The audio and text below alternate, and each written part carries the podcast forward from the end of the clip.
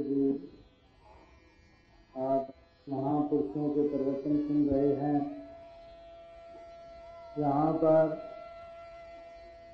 बड़े बड़े विद्वान भी बोले और मेरे जैसे इंसानों ने भी अपने अपने व्याख्यान उन्होंने वर्णन करने की कोशिश की। इनकी बातों में और संसार की बातों में एक अंतर सा ज़रूर नज़र आता है। ये जो बात करते हैं, वो एक चीज़ को पाकर निश्चय से, भरोसे से उस चीज़ की बात करते हैं। और संसार में एक कहानी को बयान करता है, किसी चीज़ का वर्णन करता है उसमें भरोसा नहीं होता। भरोसा उसी में होता है जो चीज़ को प्राप्त करके बाद में व्याख्यान किया जाए। जैसे किसी के घर में आम लग रहे हों, सिर्फ़ आम के पेड़ ही नहीं लग रहे हों, आम का फल भी उसके घर में मौजूद हो, वो तो उस आम का आनंद और खुशी मना रहा होगा। उसको कोई कितना जुटलाने की कोशिश करे तो ये पौधा जो है, ये अच्छे आमों का नहीं है, ये तुझे फल देने वाला नहीं है, इसको तूने अच्छी तरह सवारा नहीं है, इसका कद ऊँचा नहीं है, ये चौड़ा कम है, ये गहरा कम है, दस बातें कहे। वो जो आम खा रहा है, वो दूसरों की बातों को मानने वाला नहीं है, क्योंकि उसके सामने आम मौजूद है, उन आमों का वो स्वाद ले रहा है। जिसने आम आज तक ना बीजे हैं, ना दरख्त मौजूद है, ना उसके पास वो फल मौजूद है, वो आज कोई उपदेश कर रहा है या कथन कर रहा है या लिखित रूप में कर रहा है, कह रहा है किसी को तो उसमें और जिसके घर में वो आम लगे हुए हैं, बहुत बड़ा अंतर है। उसके जीवन को और उसके जीवन को हम मिलाना चाहें, उसमें कभी भी एकता नहीं आ सकती। जो बातें करने वाला है उसके अंदर वो भरोसा, वो यकीन हम लाना चाहें कि उसको वो सुनकर या वो पढ़कर उसके अंदर यकीन आ जाए। वो ऐसे यकीन नहीं आ सकता। यकीन तो तभी आ सकता है जब वो चीज़ मौजूद होती है, उसको पा लेता है। आज ये लोग जो आज एक दूसरे के पाँव पड़ रहे हैं, आज इनके अंदर से जो ऊंच नीच वह भरम जो एक दूसरे के मिटे हैं, आज मुख्तलिफ़ बोलियों, बोलने वाले, मुख्तलिफ़ लिबासों वाले, मुख्तलिफ़ किस्म के खाना खाने वाले और मुख्तलिफ़ रीति रिवाजों में रहने वाले आज आपको जो एक नज़र आ रहे हैं, ये इस मिशन के एक महान फल के रूप में आपके सामने है। इसकी हम कथनी इसके हम विचार आगे बहुत से ग्रंथों में पढ़ते रहे, सुनाते रहे और आज भी दुनिया गायन कर रही है, पढ़ रही है, सुन रही है, इसमें कोई शक नहीं। इसी एकता की बात रामायण भी में भी कही गई, इसी एकता की बात गीता में भी कही गई, इसी एकता की बात और ग्रंथों में वेदांत में भी कही गई, और इसी एकता की बात गुरु ग्रंथ साहब में या कुरान में भी कही गई। लेकिन आज वो एकता है कहाँ? यही जब तक हमें नहीं पता चलेगा, तब तक हम सिर्फ़ उन किताबों के या उन बुज़ुर्गों के केवल नाम लेवा बने रहें, या उनको बड़ी श्रद्धा और प्रेम से याद करते रहें, या उनकी जो भी आज तक रचना है, लिखत है, उसको बड़ी खोज करते रहें, या उसके बड़े बड़े टीका करते रहें, बड़ी उसकी व्याख्यान करते रहें, उसकी बड़ी एक एक लफ्ज के मैंने दस दस निकालते रहे। उससे क्या उन बुज़ुर्गों की जो कथन है, उसको कुछ फ़र्क पड़ेगा, उनकी इज़्ज़त में कुछ फ़र्क पड़ेगा, या हमारे कुछ जीवन में कोई तब्दीली आएगी, कुछ भी होने वाला नहीं। ना उन बुज़ुर्गों को जो अपने वक्त में बहुत परोपकार करके गए, जो दुनिया का उद्धार करके गए, आज उनका हम बहुत जय जयकार कर देंगे, हम दिन रात उनका नाम लेना शुरू कर देंगे। उससे उनकी बढ़ोतरी हो जाएगी, उनका मान बढ़ेगा, ऐसी कोई बात नहीं। मान तो तभी सही उनका बढ़ सकता है और हमारा भी बढ़ सकता है, जब हम उनकी लिखत को साकार रूप में अपने जीवन में अपनाएँ। जब हम सही रूप में जो भी उन्होंने कथनी में कहा, जो एकता का कहा, जो ज्ञान के लिए कहा, जो भी इस संसार में रहने के लिए हमें बातें बताई वो हम बातों को अपनाएँगे, तब तो हम उनके सही भगत हो सकते हैं, सही उनके नाम लेवा हो सकते हैं, और सही महीनों में हम भी ये खुशी और आनंदित जीवन में मान सकते हैं। हमें भी उसकी खुशी मिल सकती है। सिर्फ़ उसका बात को याद करने से कुछ नहीं प्राप्त होता। जैसे किसी का बाप दादा किसी जगह पर कोई बहुत खजाना दबा के चला गया हो, उसको ये भी कोई लिखत मिल जाए कि मेरे ही मकान में एक खजाना दबा पड़ा है। तो आज वो भूखा मर रहा है। आज एक पैसे पैसे के लिए मोहताज है। तो वो लिखत में उसकी कुछ निशानियाँ भी मौजूद हों। वो ना ही वो पूछने की कोशिश करता है, ना वो कोई निशानी को हिसाब से वो खोदने की कोशिश करता है, ना ही वो निकालने की कोशिश करता है। वो धन जो दबा हुआ धन, उसको कभी अमीर नहीं कर सकता। वो माला माल नहीं हो सकता। वो माला माल तो तभी हो सकता है जब वो उसी तरह का उदम सही महीनों में करेगा सही महीनों में उस धन को, उसके आगे जो पर्दा आया हुआ है, उस पर्दे को हटाएगा तो फिर वो धनवान हो सकता है। फिर उसकी कंगालता, उसके दुख, उसकी तकलीफें दूर हो सकती हैं। तो आज जिन इन ग्रंथों में इस नाम रूपी धन का जो ज़िक्र है, इसको हम रोज याद करते हैं। रोज कहते हैं जो नाम को जानने वाला है, नाम को मानने वाला है, जो भगत है, वो दुनिया में सबसे श्रेष्ठ है, उसको कोई चिंता नहीं होती, उसको इस दुनिया में भी कोई चिंता नहीं, उसका परलोक भी सुहेला है। लेकिन आज हमें दुनिया की चिंता भी खाई जा रही है और परलोक का तो हमें पता ही नहीं। तो ये क्यों ऐसी बात हो रही है? एक तरफ़ तो हम बड़े आस्तक कहलाते हैं, अपने आप को आस्तक कहते हैं कि हम बड़े आस्तक हैं, हम भगवान को मानने वाले हैं हम बहुत भगत हैं, सुबह से शाम तक। कई हम रीति रिवाज करते हैं, बड़ी पूजा करते हैं, बड़े साधन करते हैं और बड़े दान करते हैं। लेकिन फिर भी वो आनंद और खुशी हमारे जीवन में क्यों नहीं आती? क्योंकि भगवान को जाना ही नहीं। भगवान को जानने के बगैर हम जो कुछ भी कर रहे हैं, उसका बदला हमें कुछ मिल नहीं सकता। कुछ भी हमें, हमारे जीवन में वो तब्दीली नहीं आ सकती जो आनी चाहिए। जो हमें भगवान से प्राप्त होना चाहिए, वो हम नहीं पा रहे, क्योंकि भगवान की पहचानने के बगैर हम जो कुछ भी करते हैं, अंधकार में हम कर रहे हैं, उसका कोई भी हमें कुछ फ़ायदा नहीं पहुँच सकता। फ़ायदा तभी पहुँच सकता है जब हम भगवान को, परमात्मा को सही रूप में जान कर। करें जैसे कोई किसी गलत चीज़ को मान ले तो उससे कुछ उसका बनने वाला नहीं। जैसे शहर का डिप्टी कमिश्नर हो वो तो इस शहर में हुक्म भी चला सकता है, उसके पास हम कोई काम अपना लेकर जाए तो हमारा काम भी कर सकता है। अगर गलती से हम किसी और इंसान के पास चले जाएँ भूल से और हम समझ लें कि इसी को हमने डिप्टी कमिश्नर समझना है, या इसी से वो काम हम कराएँगे, चाहे वो उससे ज़्यादा पढ़ा लिखा हो, ज़्यादा विद्वान हो, बहुत इलम और लियाकत में भी बड़ा हो लेकिन अगर उसके पास वो पावर, वो ताकत नहीं है तो हम वो काम वहाँ से नहीं करा सकेंगे। चाहे उसकी कितनी मेहनत समाजत करेंगे, चाहे कितनी उसके पास बरगोई करेंगे, वो हमारा वक्त, हमारी जो ताकत है, वो ऐसे जाया चली जाएगी, हमारा काम नहीं बनने वाला। इसी तरह हम जो भगवान मान रहे हैं, एक तरफ़ तो हम मानते हैं कि भगवान जो है, वो सर्वव्यापी है। भगवान सबकी याद है, भगवान प्रलय के साथ प्रलय नहीं होता। भगवान को शस्त्र काट नहीं सकता, अग्नि जला नहीं सकती। भगवान सबकी याद है। तो ये सब बातें हम रोज पढ़ते हैं कि भगवान जो है निराकार है और अब जब मानने का वक्त आता है तो हम कोई ना कोई एक छोटा सा रूप भगवान का बना लेते हैं। उस भगवान के रूप से हम सब कुछ लेना चाहते हैं, सारे आनंद और खुशियाँ लेना चाहते हैं। वो ऐसे मिलने वाली नहीं।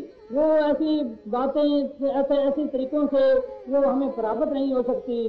चाहे हम कितने सच्चे दिल से भी करें, कितनी श्रद्धा से भी करें, कितना धन और दौलत खर्च करके भी करें, कितना तन भी लगा के करें, उससे कुछ हमें प्राप्त होने वाला नहीं। प्राप्त तभी होगा जब हम सही भगवान को जानकर इसकी आराधना में पढ़े और इसकी सेवा में पढ़े, इसके सिमरन में पढ़े, फिर तो सब कुछ बन सकता है। तो जब तक हम जानते नहीं, तब तक हम जो कुछ भी कर रहे हैं, वो सब कुछ एक भूल है। उससे कुछ भी बनने वाला नहीं। आज दुनिया में एकता के जो ऐलान होते हैं, वो परमात्मा को तो एक माना नहीं जाता। परमात्मा को तो जुदा जुदा मान के हम एकता चाहते हैं।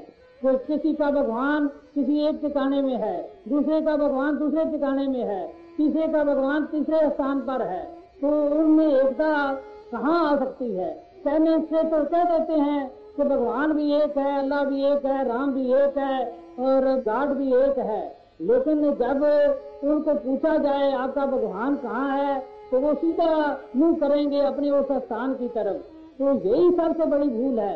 एक सर्वव्यापी, हर जगह विशाल रहने वाला जो भगवान है तो उसको हमने सीमित कर दिया पाबंद कर दिया, एक दिशा में कर दिया, एक जगह पर कर दिया तो ये एकता कैसे आने वाली है? और एक कहे कि मेरा जो बाप है, एक है, हम सबका चारों भाइयों का। लेकिन जब पूछे कि बाप का एड्रेस क्या है, कोई तो कहे कि वो मिंटो रोड पर रहता है, कोई कहता है वो सदर बाज़ार रहता है, कोई कह रहे कि स्टेशन के पास रहता है, वो पूछने वाला जो कहेगा, तुम तो कहते हो हमारा सबका बाप एक है तो वो इतने स्थानों पर एड्रेस कैसे आप दे रहे हैं तो वो सब झूठ साबित होगा। अगर सर की बात एक बन जाए, एक ही एड्रेस बात का वो बताएँ तो फिर तो एक बात हो सकता है। इसी तरह परमात्मा का एड्रेस जो है, ये सर्वव्यापी है, सर्वशक्तिमान है, निराकार है, सबकी याद है प्रलय के साथ प्रलय नहीं होता। इसका कोई एक ठिकाना नहीं है, ये हर जगह मौजूद है हाजर नाजर है। इसको हम मादूस जगह में अगर बंद करेंगे तो इसका मतलब है कि हम एक बंदिश में हम खुद आ गए और बंदिश से हमेशा ही तंग दिली पैदा होती है और तंग दिली से ही ये सरकार परस्ती पैदा होती है और इसी से ही हमारे में एक दूसरे में इख्तलाफ पैदा होते हैं। और तंग दिली पैदा करके हम अगर विशालता चाहें कि हम सब एक हो जाएँ, ऐसा कभी हो नहीं सकता। जब तक हम भगवान अपना एक नहीं कर रहे और भगवान के ये मानने के जो ढंग है कि हम जगह जगह अलग अलग चार दीवारियों में परमात्मा को मानते हैं जब तक भी हम नहीं समझ पाएँगे कि भगवान जो है, वो एक सर्वव्यापी है, तब तक ये एकता और तरीकों से नहीं आ सकती।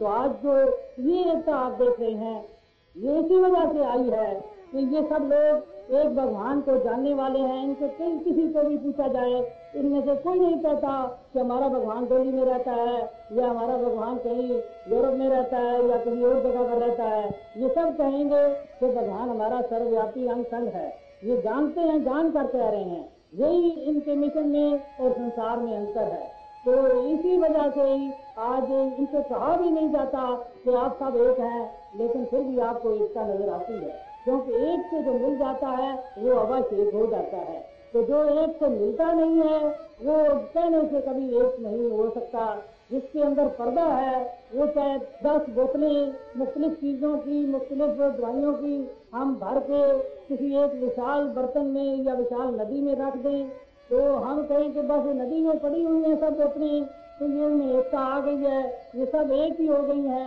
वो एक नहीं होने वाली। जब तक उनका रुख जुड़ेगा नहीं, उनके ऊपर जो काट लगा हुआ है, उसको खोला नहीं जाएगा, तब तक वो एकता नहीं आ सकती। जब वो काट खोल दिया जाता है, वो फिर नदी में और उस पानी में कोई अंतर नहीं रह सकता। फिर वो एक ही बात हो सकती है, उसके अंदर भी वही है भाई भी वही है। तो जब तक वो खोला नहीं है, उसमें पर्दा है, तब तक वो एकता नहीं आ सकती। इसी तरह इंसानों के अंदर भी जब तक ये ज्ञान नहीं है, ज्ञानता आई हुई है, जब तक ये परमात्मा को सही रूप में मानते नहीं है, तब तक ये एकता आने वाली नहीं। तो ये परमात्मा मिलता कैसे है? अभी दूसरा सवाल है। तो इसको पाने का एक ही एक ढंग है।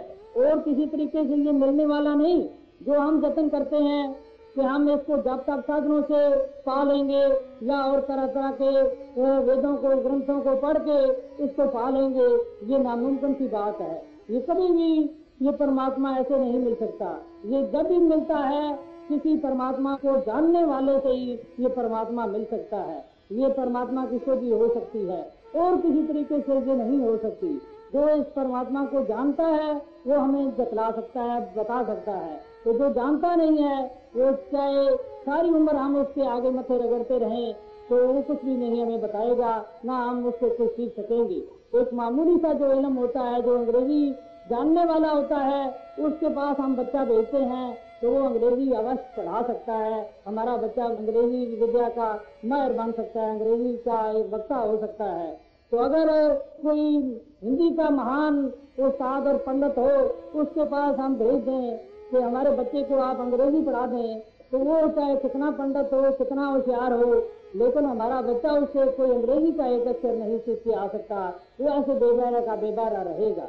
तो आज तो भगवान की प्राप्ति के लिए हमें केवल भगवान के ऐसे भगत की शरण लेनी पड़ेगी जो भगवान को जानता हो। ये नहीं कि भगत की आज जो हम डेफिनेशन समझते हैं, वो बिल्कुल ही हमारे दिमाग में मुख्तलिफ़ डेफिनेशन है। आज भगत या शांत या गुरु किसको समझा जाता है? आज समझा जाता है कि जो हमारी नौकरी नहीं लगती, जो नौकरी हमारी लगा दे, वर दे दे, कि नौकरी लग जाएगी तो वो समझते हैं कि ये संत पूरा है। या मेरे पास धन नहीं है तो धन मिल जाए तो संत पूरा है। इसी तरह मेरा मकान नहीं बना हुआ, मकान बन जाए तो शुरू पूरा है। और इसी तरह, और तरह तरह की, और इससे भी आगे चल के कि फला मेरा दुश्मन है, उसकी भैंस मर जाए तो सदगुरु पूरा है। तो या उसका मकान जल जाए तो मेरा जो है संत महात्मा पूरा है। ये महात्मा की कोई निशानी कहीं नहीं बताई गई। कि महात्मा का ये काम होता है कि किसी को माया दिलवा देता है, किसी को कुछ करा देता है। महात्मा की एक ही डेफिनेशन है। महात्मा उसी को कहा जाता है जो इस आत्मा को परमात्मा से मिलाता है, परमात्मा से जोड़ देता है। जैसे एक पतिव्रता होने के लिए और बातें नहीं बताई गई कि पतिव्रता वही हो सकती है जिसके पास दस साड़ियाँ हो, फलां किस्म के जैन गहनों का सेट हो, फलां किस्म की उसके पास चूड़ियाँ होनी चाहिए, फला किस्म की और बातें होनी चाहिए। वो पतिव्रता के लिए आवश्यक ज़रूरी जो है, वो पति है। अगर पति उसके पास है, पति को उसने अपनाया हुआ है, चाहे वो खदर की धोती पहनती है, फिर भी वो पति बढ़ता है। फिर भी वो पति वाली हो सकती है तो पति के साथ ज़िंदगी बसर कर सकती है। तो आज दुनिया में दुनियावी चीज़ों, जो माइती चीज़ों को आगे लेकर आज समझा जाता है कि यही शायद गुरु की निशानी होती है कि ये माइती चीज़ें हमें मिल जाए तो गुरु हमारा सच्चा है। गुरु की डेफिनेशन तो यही बताई है कि जो इस पार ब्रह्म परमात्मा से मिला देता है वो गुरु होता है। तो गुरु से ही ये परमात्मा से मिला जा सकता है। और किसी जतन से, जैसे मैंने बताया कि वो एक इलम होता है, वो भी किसी के सहारे के बगैर हम उस इलम को ग्रहण नहीं कर सकते। तो एक विशाल ये इलम जो है, जिसको ब्रह्म ज्ञान इलम कहा गया है तो ब्रह्म विद्या भी इसको कहते हैं। तो ये भी जब तक गुरु नहीं होता, तब तक ये विद्या हमें मिलने वाली नहीं, हमें आने वाली नहीं।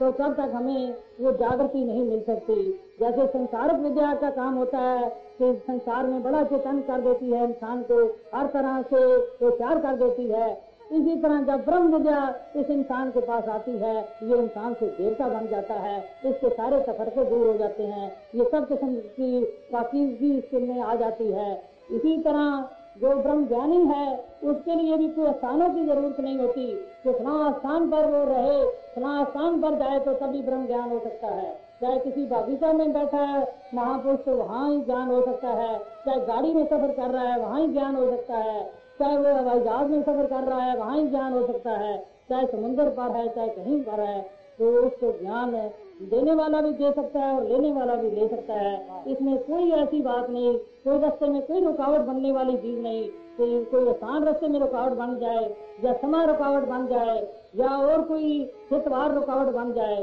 कुछ भी रुकावट बनने वाला नहीं। सच्चाई के सामने कोई चीज़ नहीं ठहरा करती।